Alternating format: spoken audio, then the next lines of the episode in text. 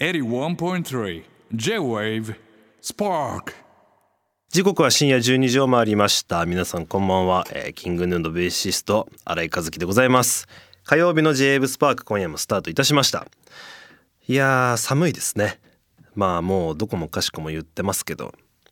秋はなかほぼなかったですよね。秋ありました？今年。ないよね。でもあれなんですか？いやでも今秋だよな絶対。この時期な。紅葉は？これからだよね。紅葉ってこれからですよね。今？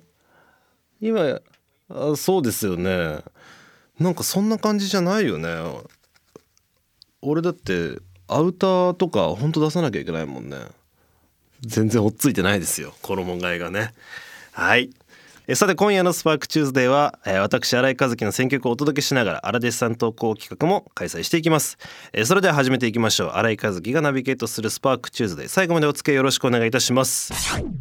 六本木ヒルズ33階の J 部からお届けしております。新井和樹がナビゲート、えー、J 部スパークチューズデーということでちょっと前ですね。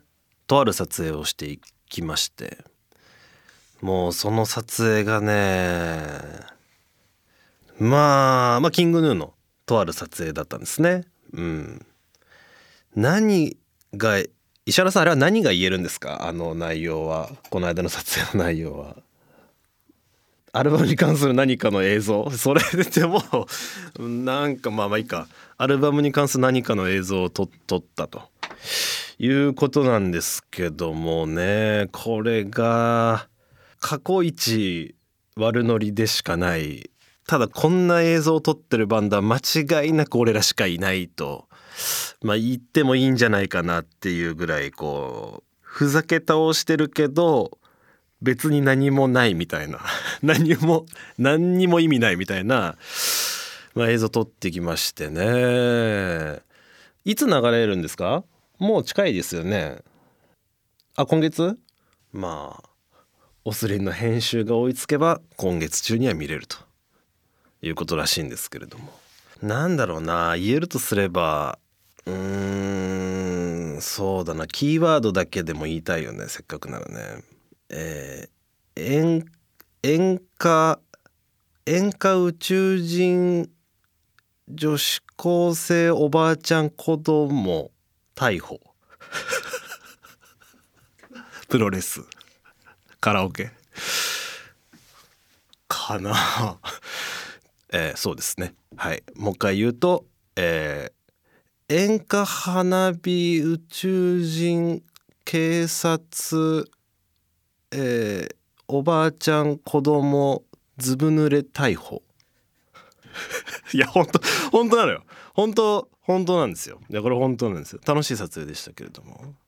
なんだろうな。何も別に悪いことはしてないけどちょっと叩かれる気もしてるぐらいのちょっとふざけ倒しちゃってる動画が、まあ、で動画と映像がねあの出るのでまあ楽しみにねしていただければと思います。これは、うん、もうこれしか言えない。まあだいぶ言ってるけどね。まあ見たら出て見てくれたらあこれかと。確かにこれしか言えねえわなと。なってくれると思うんでね、まあ、ちょっと楽しみにしていただければと思います。あの撮影もすごかったな。すげえ撮影だったな。ずーっと言ってたからね。だって撮ったの撮ってた時間が夕方なんだかんだ押して撮影開始が5時夕方5時からででまあてっぺんぐらいまで撮ってたのかな？違う違う違う2時くらいまで撮ってたのか。夜な夜中の。その間ずっとみんな「え何これ?」って。ずっとだよ。その7時間8時間ぐらい。ずっと「な何撮ってんのこれ?」って。言いながら。まあで撮影進んでいきというね。うん。試しにちょっと渋谷さんにリアクション聞いてみますか。一部こういう感じっていうのは撮ったんでね。これです。えどういうシーンわかんない。わかんないよね。わかんない。俺も俺もわかんないんだもんだって、うん、俺も全然わかんないんだもんね、うん。そうそう。そんなね感じでございます。いやー叩かれないといいですね。これ叩かれますか？大丈夫ですか？石原さん的にどうですか？叩かれない。注意書きを書けば大丈夫、うん、ってことは危ないってことだよね。ってことはちょっと危ないかもしんないってことだよね。やだな。叩かれるのな。叩かれる要素ないんですけどね。全くないですけれどもね、うん、ふざけすぎててちょっとっていうね。うん。まあこれぞキングヌーという動画が出ますから。はい。お楽しみに。あグッズですよね。グッズそうそう解禁されました。オフィシャル。ツアードームツアー第1弾オフィシャルグッズ解禁ということで。いや今回のいいですよね。これはものの数も多いしね今回ね。いやいいですよ。本当に。今回はもう何て言うのかな。メンバーみんなでこうアーティストいろんなアーティストも参加してもらいながら、えーメンバー同士でもどの色がいいかなとかそういう色のチョイスとかはこう結構みんなで会議とかもしてね割と渾身のあのラインナップとなっております。やっぱりスマホリングとかね嬉しいよねクッションとかね。クッションもねいいサイズですよこれ。あのサンプル全部見てますけど。うん結構可愛い感じで。まあでもローソンで買える黒のクッションローソン限定で買える黒のクッションがあの今回は特別にあるんですけどそれが一番やっぱクッションとしては使いやすいのかなっていう気はしますけどね。うん。まあでも他のあのクッションも可愛いしなんか飾れる系なのかなどっちかっていうとちっちゃいやつはね。うん。そんな感じもしてます。もうなんかオンラインだと売り切れも出てるみたいでね。うん。まあ一応もちろんあの何？ドームの現地では販売できるようなあの数をちゃんとあれしてね販売してるのでそこは安心してもらって大丈夫かななんて思っておりますがまあなんといっても第1弾ということですから第2弾があるんじゃないかということですよね。あります2弾あります。えー何か決まってます当たり前です。ものもあります。もうやってますみんなで。今までないもんね。こういう出し方をしてたことありませんから。グッズをこう第1弾第2弾っていう形でね。うん。これはちょっと言えないかな。キーワード言ったらバレちゃうから。それそれそのものだからね。さっきの動画みたいに映像みたいに言えない言えないですけれども。うん何なん何なんだろうね。何なんだろうねっていう俺,、まあ、俺知ってるんだけど。そうそうそうそう。まあでも何も言えないですね。これいつ出るんですか？第2弾の情報は。あまだ確定してないんだ。あそこは確定してないです。ものは確定してます。まあでも喜んでもらえるものなんじゃないかななんては思っておりますけれどもね。うんちょっとこれはでも結構いいからね。どれも。帽子も可愛いしね。T シャツも可愛いしね。いやー。楽しみですね。スマホリングはちょっと私も使おうかななんて思っておりますけれども。うん。まあなんせ第2弾はもうね渾身ですから本当に。全員の渾身のあれが出ますからね。こちらもお楽しみにしていてください。えーラジオネーム風船魚えー11月16日発売のムジカ、え発売日に買ってきました、えーまず表紙のキングヌーのかっこよさに言葉を失いクラクラしながらページを開くとグラビアが何ページもあり、えーしばらくため息をつきながら眺めていました。はい。えーアルバムについての、え4人のインタビューはボリュームがとてつもなくてまだ3ページしか読めていないのですが今すぐにでもアルバムを聴きたくなっております、えーアルバムドームツアー楽しみにしております。ということでそうですよね。結構多いですよね今手元に置いてありますけれども。でもこれさ結構アルバムの内容についてちゃんと喋ってるんですよ。一曲一曲というか、まあ、ブロックごとというか。正直アルバム聴かないとわかんないよね。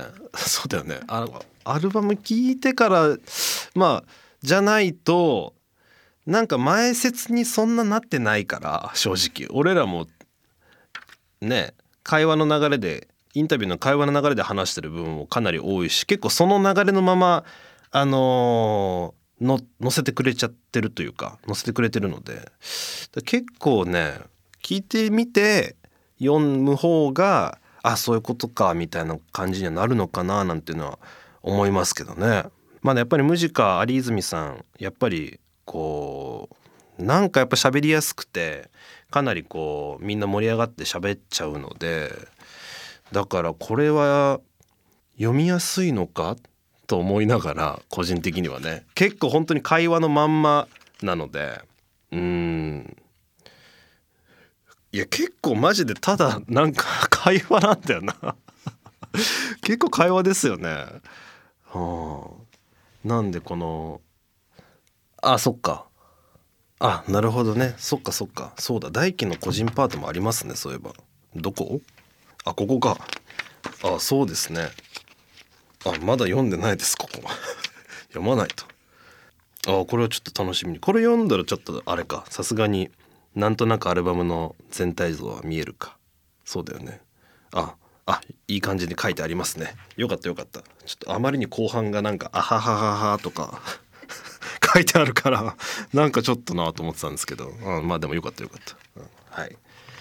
まあここから本当キングヌーメディアパームに入っていきますからね。林先生の林修先生の初耳学ですよね。あれも収録も終わっておりますね。あの宣宣伝というか告知もちょっとされてますけど。まあでもね正直収録始まる前までマジやばいかもってなってたんですキングヌー4人とも。マジで何にもなら何にも起きないぞみたいな。やばいやばいみたいな。何か起こさないとみたいな。そういうモードではあったんですけど。まあ始まってしまえば意外とこう面白い感じになった。なったのかな？どうなんだろう？2時間半くらい結局収録してたんですよ。うん、それが1時間になるんでしたっけ？放送尺的には。になるから、まあ、どこを使われてるかっていう感じですけど結構ね意外とハードコアな収録になってこれどこまで言ってんだろう？意外と林先生の方がやばかったんですよ。あのなんかなんかねこれ言っていいのかな？意外と僕らもねいろんな面があります。キングヌーも井口悟。というか井口悟いろんな面ありますね。いろんなこうねいろんな面あるでしょ？あれは一応こうなんていうのかな？ファッションというかビビジネスとは言わないけど、まあ、オンオフがあってやってるんですけど林先生の方がなんかサイコパスだったんですよね。字で。字字が。字がサイコパスで俺らが「えそれ大丈夫ですか?」みたいな感じですね。ただなんか今でも毎週あの予備校の授業はされてるんですって。ちゃんと。一回も欠かしたことがないんだって。あそこまでテレビ出てても。そう。自分はやっぱりもう予備校の授業が天職だって分かりきってるからあのわざわざ自分よりタレントが揃ってるそういう芸能界をで一本に絞るっていうビジョンは全くないですみたいなことを言っててそれは裏だ裏でだったんですけどそれはすごいなというかもうなんかすんごいうまいんですよ自分で言うのもなんですけど授業があって林先生が本人おっしゃってて我ながらちょっと言いますけどマジで自分授業ううまくてねみたいな。そんな言うなら受けてみたいなみたいなぐらいその自信を持っておられたんでね。いやーでもすごいですよね。あそこまでテレビ出てて予備校ちゃんとやってるのもすごいし。まあ番組もすごいいい感じにあのなってると思うんでね。そちらもねなんか今回告知ばっかりですけどこの前半ね。まあでもすごい楽しみですね。どんな どんな編集になってるのかどこを使われてるのかっていうかね。うん。はい楽しみでございます。えーメッセージありがとうございました。まだまだお待ちしております。ツイッター改め X の場合は、えーハッシュタグ、えー SP813、えー、JAB をつけてつぶやいてください。また番組ホームページにあるメッセージトゥースタジオからも送ることができます。僕への質問お悩み相談番組でやってほしいことなどお待ちしております。さらに番組のインスタグラムもあります。アカウントは JAB アンダーバースパークアンダーバーキングヌーでございます。ぜひフォローよろしくお願いします。えー六本木ヒルズ33階の J 部からお届けしております。キングの新井和樹のスパーク、えーここからはこちらのコーナー参りましょう。新井偏見選手権、えーこちらは私の地元の友人である、えー忍者男安倍太郎収録で働いております。が発案してくれたリスナー投稿企画でございます、ね、日曜日しか休みがないんだって。あんまあんまりだから会えてないですね最近はね。はい。えー、洗いってこうじゃねという偏見に満ちたリスナーさんからのお便りを紹介していきます。ということで、えーラジオネームポンポンペイン。新井偏見選手権。新井先生はつけ麺のことをどうせ一緒に食べるんだから分ける意味ある？と見下している。あーつけ麺ね。まあでもね俺はねつけ麺好きですよ。つけ麺好きだけどつけ麺って冷たい麺じゃないですか。あれは分かんない。逆に分かんない。熱盛にする方いらっしゃるでしょ？わかります？熱盛って。あったかい麺。そうだからみ水で締めないまま茹でたままの麺が裸で出てくるバージョン。を熱盛というんです。熱い熱い盛あれは意味ないよね。ええ？石原な石原何？何？何ですって？え熱盛の良さを語ってるって？え意味なくない？熱盛の？うん。あ熱盛は水で締めてから温めてるって店もあるんだ。へえっていう店も結構あるんだ。うん。っていうね。あのグルメ補足をグルメ石原さんがねしてくれましたがまあ別にそこはね俺言ってないのよ正直。そこの論点じゃないんですよ。そう。つけ麺の冷たいのはすごい意味わかんの。だからその多分あれでしょ？熱盛派の人はつゆが冷めちゃうからって多分言うんだと思うんだけどそいつはラーメンを食えよって思っちゃう ちょっとこれもあれなのかな？また違うんだろうなきっと。熱盛派の人ちょっと。うん。いや冷たいつけ麺は好きですよ僕は。うん。そこは大丈夫です。そこはこの投稿で言うとそこは大丈夫そこは大丈夫です。はい。はい、えーラジオネーム和平ミラー、えー、新井偏見選手権。ピザを折りたたんで食べるのは邪道としている。あピザ折りたたむ。ピザを折りたたんで食べるってどういうこと？あの先っちょから丸めるってこと？ん？縦縦っていうかあれはなどうどう言ったらいいの？ラジオだとどう言ったらいいの？あの縦をこう縦をこうでしょ？こうでしょ？これはどうやってこれなんて言えばいいの？これはなこれなんて言えばいいの？このどういうことですか？ピザ折りたたこうだよね？こうこうこうだよね？こういうことっすよね？こうこういうこういうことこういうことっすよね？えこれはラジオでなんて言えばいいの？これはだからあ谷折りか。あ谷折りか。はいはいはい。谷折りで谷折り。ピザを谷折りで食べるってことかな。でもなんか俺の読んでる感じ多分和平ミラーの言いたいことは違うんじゃないかなってこのなんかさ折ってもうあのナイフとフォークで食べる人って折って切って違うか。谷折りなのかな。谷折りのこと言ってんのかな。だからペローンって食べろよってことなのかな。ペローンって食べろよってことかな。まあでも俺が食べるピザは基本的にペローンってならないピザが多いからクリスピーじゃないんです僕あの前ね。あの和樹の一刀両断という企画でピザ編がありまして僕はあの普通のピザ普通の食べるから、まあ、ギリギリペローンってなるかあれも。谷折りするよね普通。谷折りしない？普通谷折りしないですか？え？具がこぼれる。もんねさすがに邪道とはしてないです。ちょっとなんかそのあれは思うよ。本格的なピザ屋さんってさ結構ペローンってしちゃうじゃん。半熟卵とかが真ん中に乗っててさビヤーってビスマルクってやつだ。ビスマルクってやつはさ一切れ目を取った瞬間に7割くらいの具が落ちる時あるでしょ。あのいいピザ屋さんのあの薄いやつのペローンってやつ。あれはちょっとねやめてほしいやめてほしいっていうかまあいいピザ屋さんってでもそうだよね。だからそのナイフとフォークで食べたりするもんね。ずっと言ってるなんかこの話ずっとしてんだ今ピザの話ずっとしてる。長いこと喋ってる気がする。あれはでもちょっとねガッと来いよとは思いますけどね。その作り方として。ズルってなるじゃんあれ全部。あれはちょっと苦手ではありますね。うん。どっちかというとそっちのピザの方に物申したい気はしますけどね。はい。次、えーラジオネーム100点アメリカ。えー、荒井偏見選手権。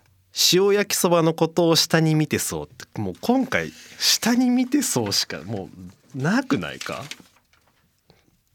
塩焼きそばって絶妙だよね。好きですか？普通。普通？塩焼きそばってどうなんだろう？世間の評価って。スタッフ陣はどうですか？石原さんは塩焼きそばを認めてんの？あ好きですよ。まあ石原さんはそうか。好きですよ。ボソッと好きですよ。まあそうだよね。石原さんに聞いた俺がちょっとちょっと悪かったな。それは。それは俺が悪かったな。うん。塩焼きそばね。なんかソースと大体並んでるから彼は。だからそうですね。やっぱりソース焼きそば手に取っちゃうかも俺も。結構取っちゃうかもな。結構絶妙なラインだなこれは。言いたいとこついてきてるな。どうなんだろう。自分じゃ選ばないよね。いやちょっと申し訳ない気持ちになってきたなこの企画。また見下して次もまた見下してと言われそう。はい次。えーラジオネームニオニオ。新井先生こんばんは。いつも楽しく拝聴しております、えー、新井偏見選手権。飲み会の時そこまで親しくない友人から和樹が好きなどうせこれでしょと知ったかぶった感じで言われると思わず「え好きじゃないけど」と妙な見栄を張り好きなメニューを注文できなくなる。結構具体的な。あーまあそこまで親しくない友人からっていうところですよね。うーんそいつによるな。そいつの言い方によるんだよな。そこの距離感の感じって大事にしたいじゃんね。そいつによるな。人によってはやっちゃうかもしれないなもしかしたら。えいやいやでもそんな感じ悪くないか俺。自分。そんなに感じ悪くないな。そうっすね。さすがにそこまでそこは多分社会社会的な一面がでてかやっぱそんな感じに見えてるんだっていう俺がそのリスナーね。ちょっと偏屈。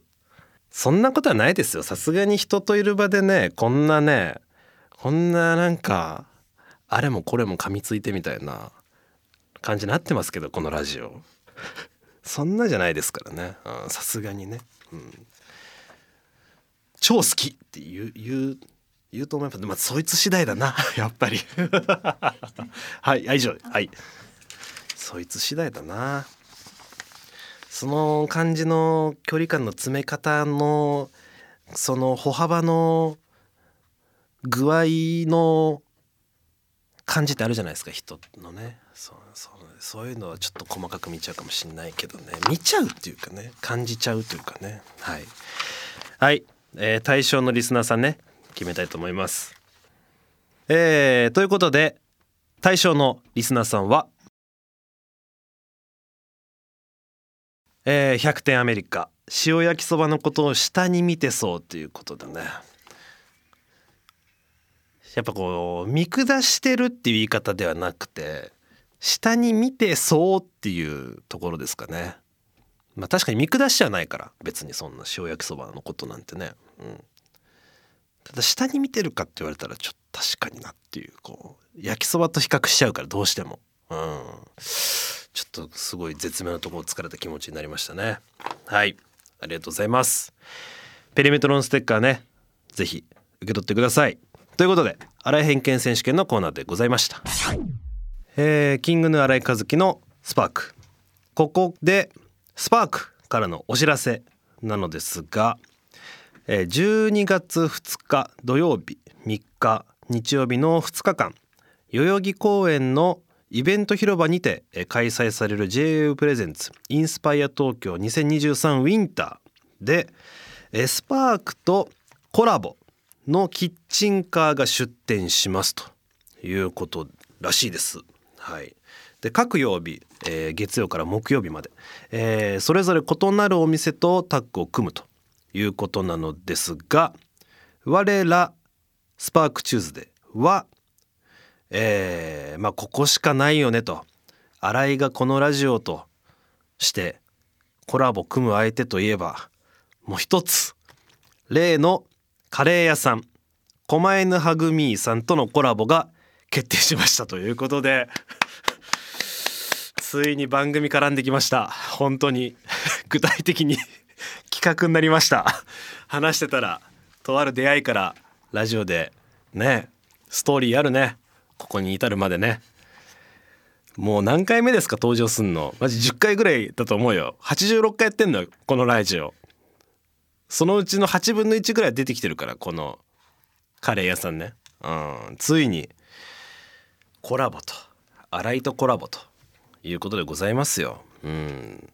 えー現在公表されてるのは月曜日のすみかさんがプリンで、えー私新井が、まあ、カレーとコーラですね。